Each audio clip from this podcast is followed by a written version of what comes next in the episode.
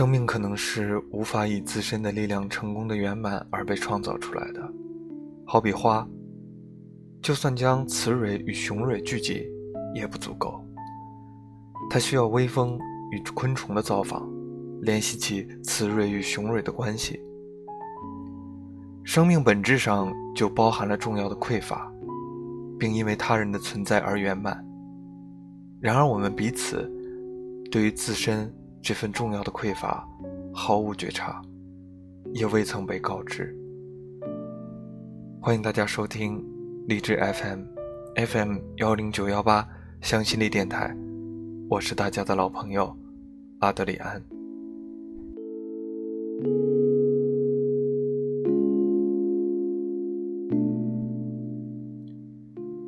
张小姐与陈先生的认识完全基于此巧合作为前提，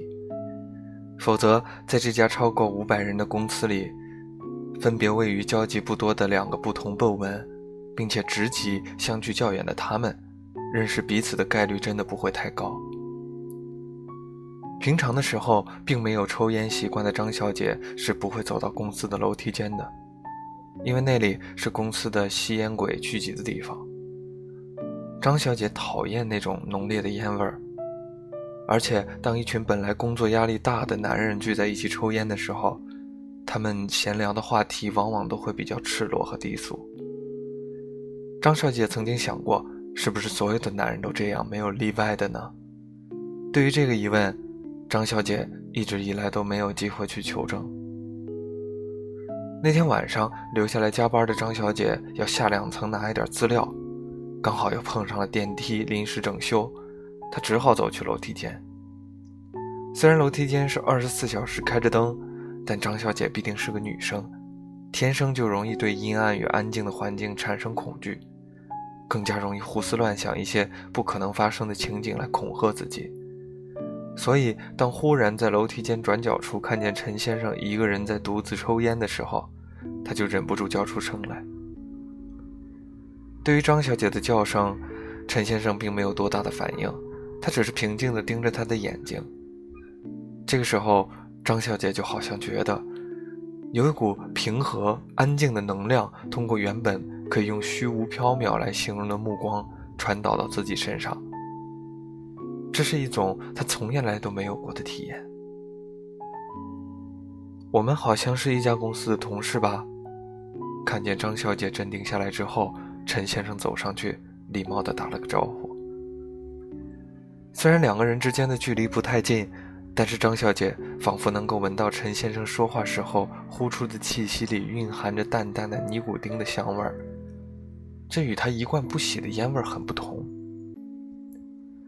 就这样，张小姐和陈先生就在楼梯间里攀谈了起来。在聊天的过程中，张小姐才知道陈先生原来是业务最繁重的营业部门里的一个分部经理。晚上留在公司加班或者外出应酬对他而言简直都是常事了，工作压力之大远超他的想象。对不起来在后勤支援部门工作并且职位低微的张小姐简直就像生活在另外一个世界。闲谈中，陈先生表示因为工作压力太大，所以烟瘾也很大，虽然他也觉得这样对身体不好，但是却一直没有办法戒了。这个时候张小姐打趣说，抽烟会导致阳痿的，叫陈先生为了自己和女朋友的幸福生活，还是把烟戒了吧。对于一贯腼腆的张小姐而言，这个在其他人眼里很普通的只是带一点荤味的段子，在他嘴里说出来的时候，他已经忍不住脸红了。陈先生当时用难以表述含义的眼神看着满脸腼腆的张小姐看了一下，然后淡淡地说道，我没有女朋友。那次电梯间偶遇之后，张小姐在公司的时候仿佛时常能见到陈先生的身影，而在这之前，张小姐对陈先生甚至没有半分印象。那天他们两个人交换了微信，张小姐发现陈先生是一个很少在朋友圈发东西的人，而发上去的东西虽然都没有明确的所指，但往往都透露出一种莫名难以名状的淡淡的寂寥，和他工作室的精明强悍完全没法联系到一块儿。这样的一个男人对于张小姐而言是具备着巨大吸引力的，虽然他几乎会在他发出的每一条朋友圈下留言或点赞，与此同时更加主动地找他私聊。虽然陈先生的回复并不是很及时，也几乎没有主动发消息给他，这或许是因为他工作太忙吧，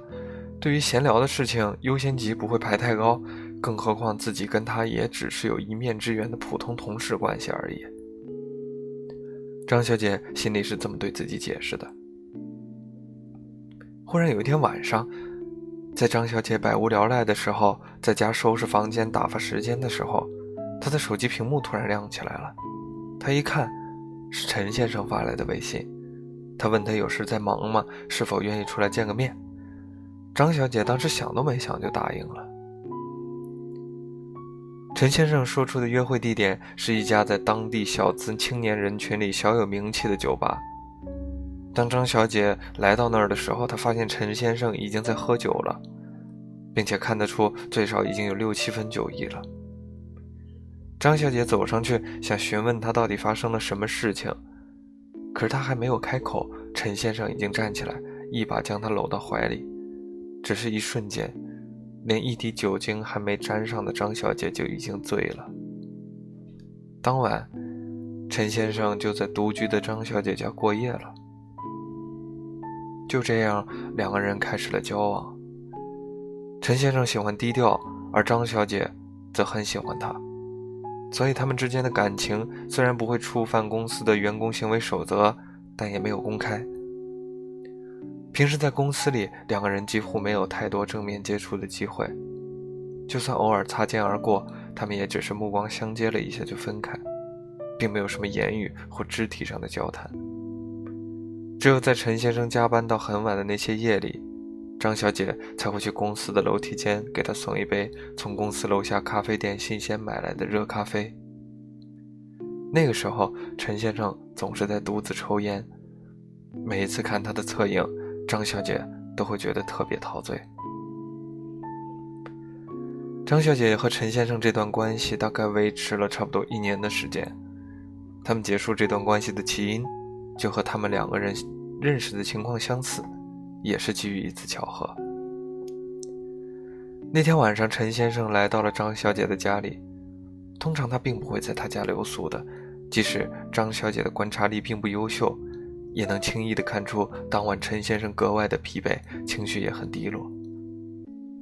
对于张小姐而言，她认为她之所以来到自己家里，是因为她已经把这里当作自己心灵的避风港。而平常对于他们两个人相处的关系而言，一贯都是显得强势和独立的陈先生是很少有会这样的表现的。所以张小姐表现得极尽温柔，她希望用自己的爱去可以柔化这个男人。所以直到陈先生翻身沉沉睡去良久，张小姐都没有入睡，她只是躺坐在他的身旁，轻抚着他的头发，目光中充满了温柔和怜惜。这一刻，她作为一个女人的母性被激发到了一个高峰。然而就在这个时候，已经入睡多时的陈先生突然轻声地说起话来。张小姐很惊讶，她认为他并未睡着，所以要跟自己说什么心里话，于是她俯下身去听。可是陈先生其实已经睡着了，只是在睡梦之中无意识地重复一个女人的名字。张小姐并没有听说过这个名字，低调的陈先生很少说起他的过去，张小姐也很迁就他，所以她不主动说，她也没有问。她已经习惯了安静地在这个男人身边，不张扬也不放肆，只祈求和他对着岁月静好、现实安稳的生活。可是啊，女人的第六感告诉她，这个出现在陈先生梦中呓语的女人名字，却将会成为他无论如何都绕不开，甚至最终也可能跨不过的一道坎儿。这一夜，张小姐没有办法入睡。从那天起，张小姐就开始从各个方面去探究陈先生，她用各种借口去跟陈先生身边的人打交道，试图去探寻陈先生背后的秘密。可是知道的越多，张小姐就越觉得无力。她发现其他人虽然对陈先生的评价和描述不一样，但是综合勾勒起来的形象却和自己认识的那个人有巨大的差别。虽然大家都不清楚细节，但普遍都知道他曾经交往过一个女生，而那个女生曾经十分严重地影响过他。这样的情况逐渐让张小姐感到恐惧，她终于忍不住去问陈先生，希望对方可以给出一个坚决的答复，驱散自己内心的不安。但是她得到的却是一个让他感觉到没有力气的回应。陈先生总是能够在他问到事情的关键点之前，就以一个逻辑上的无懈可击的理由把话题结束。这个时候，张小姐意识到些什么了。终于就在1个月之后，她下定决心向陈先生提出分手的要求。在张小姐和陈先生分手的那一天，他们都表现得很平静。只是张小姐知道，那种平静并非出于2个人情感的释然，而是因为陈先生根本不曾在自己身上真正的心动过。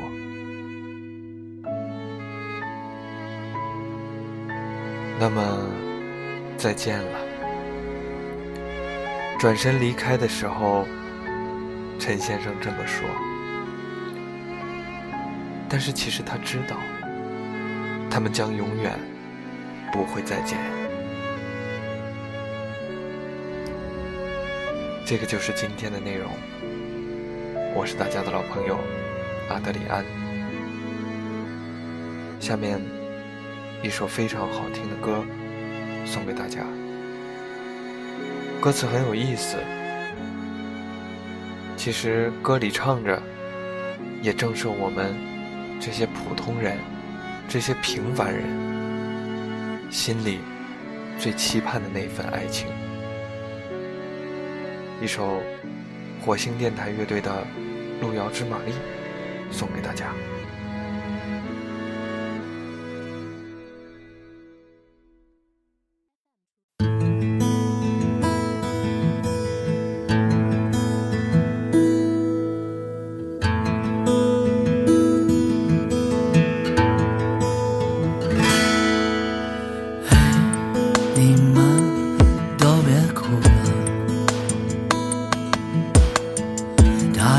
就让他走吧，那只愚蠢的乌鸦。嘿，你们都别傻了，10957天吧，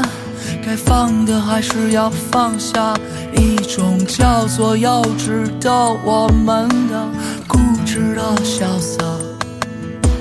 给我们的一场梦，你做得过瘾吗？我要的不是你爱我，更不是你恨我，都他妈的太麻烦。我要的只是简单的，只是诚实的，好好享受平凡。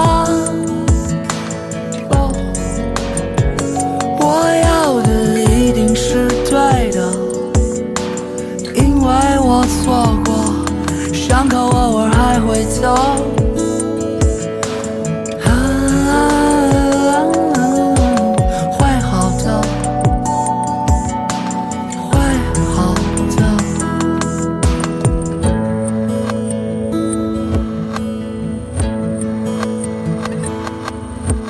嘿，我们盛开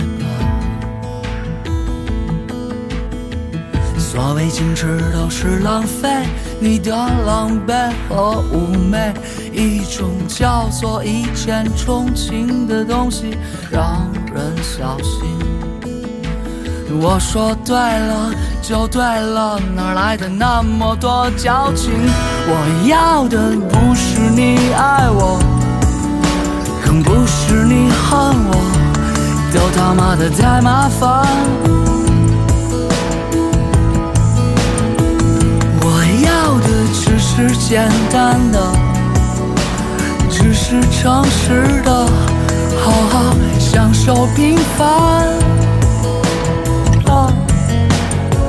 我要的一定是对的，因为我错过，伤口偶尔还会痛。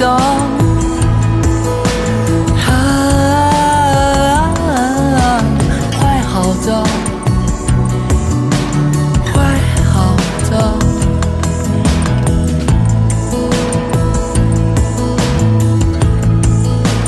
我要的只是你爱我，不是你恨我，哪儿来的那么多麻烦呢？我要的只是简单的，只是诚实的，好好享受平凡。我要的一定是对的，因为我错过，伤口偶尔还会痛。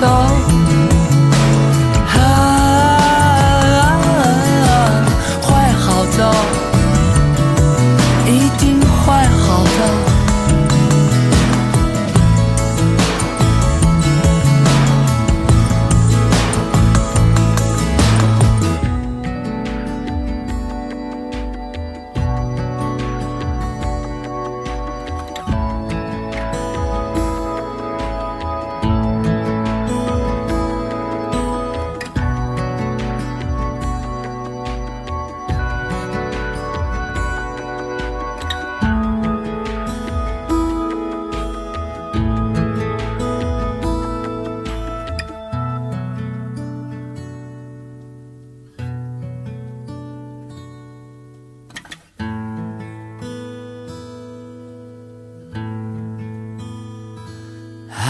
勇气恋爱的人啊，在劫难逃的天真。